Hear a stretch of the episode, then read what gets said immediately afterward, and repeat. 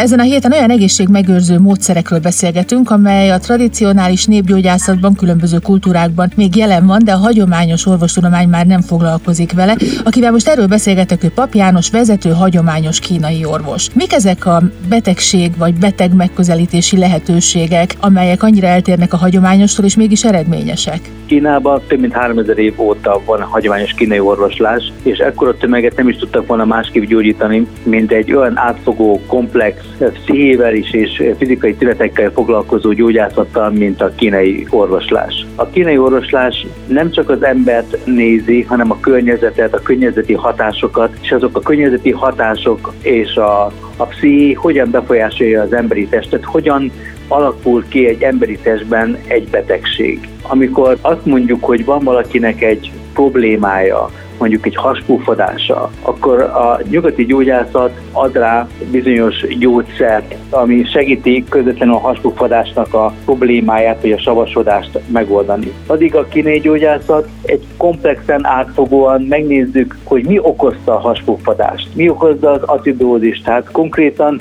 milyen lelki okok lehetnek mögötte, milyen fizikai okok lehetnek mögötte, milyen hormonális dolgok lehetnek egy egyszerű haspuffadás mögött. És amikor kivizsgálok, akár pulzusból, akár nyelvdiagnosztikából, akár a kikérdezés során felmerülő tünetekből konkrétan rá lehet jönni, hogy mit is kell kezelni. Mert lehet, hogy egy haspuffadás mögött folyadékhiány van, lehet túl sok hideg étel vagy hitalfogyasztása, de az is lehet, hogy a vesének a mellékvesekérek hormonellátásának a zavara okozza például a haspuffadást. Ugyanakkor az is lehet, hogy az illető nagyon stresszes, ideges, és ez okozza nála a haspuffadást, és ezeket mi a tünetekből tökéletesen fel tudjuk mérni, és el tudjuk mondani a páciensnek, hogy milyen életmódbeli változtatásokat javaslunk, akár étel-ital területén, akár a psziché területén, akár hormonálisan, hogyha szükséges. És természetesen a kínai akupunktúra, a kínai gyógyászatnak az egyik eszköze a gyógynövények mellett a kínai akupunktúra, ami nagyon hatékony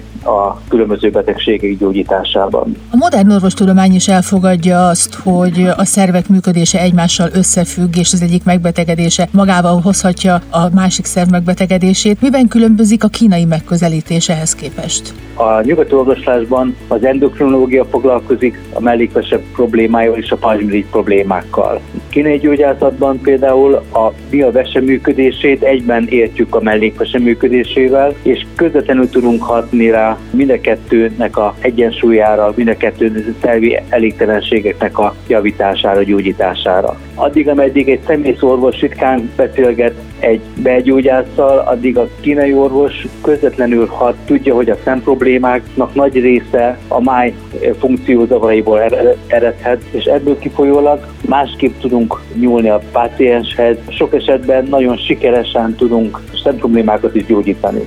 Nem beszélve arról, hogy a nőgyógyászat területén rengeteg olyan terület van, amiben elismert, nagyon sikeres a kínai orvoslás. A meddőség területén, a különböző ciszták, miómáknak a kezelése területén például. Az akupunktúrán és a gyógynövényeken kívül mit használ még terápiaként a kínai orvostudomány, vagy akár ön? Én közvetlenül nagyon szeretem használni a gyógynövényeket, akupunktúrát, a mozgásterápiát, a reflexológiát, a különböző speciális masszásterápiákat, tuina masszásterápiákat, gerinckezeléseket, és én együtt dolgozok gyógytornásszal, pszichológussal, hiszen kínai gyógyászatban a tankönyvek alapján is már 3000 éve óta benne van, hogy minden betegség mögött úgymond valamilyen pszichés ok is meg kell, hogy álljon, hiszen nem véletlenül gyengül le az immunrendszerünk, nem véletlenül alakulnak ki a betegségek. Akár még egy egyszerű megfázás mögött is állhat egy olyan pszichés dolog, hogy esetleg elfáradtunk, elegünk van a munkából, és esetleg egy kis pihenésre vágyunk. De sok esetben egészen komplex, komoly dolgok vannak egy komolyabb betegségnél, egy kolitis ulcerozánál, vagy egy, egy, egy, egy taglatos megbetegedésnél, amit pszichológus nélkül, különböző mentálhigiénés eh, támogatás nélkül nehéz gyógyítani,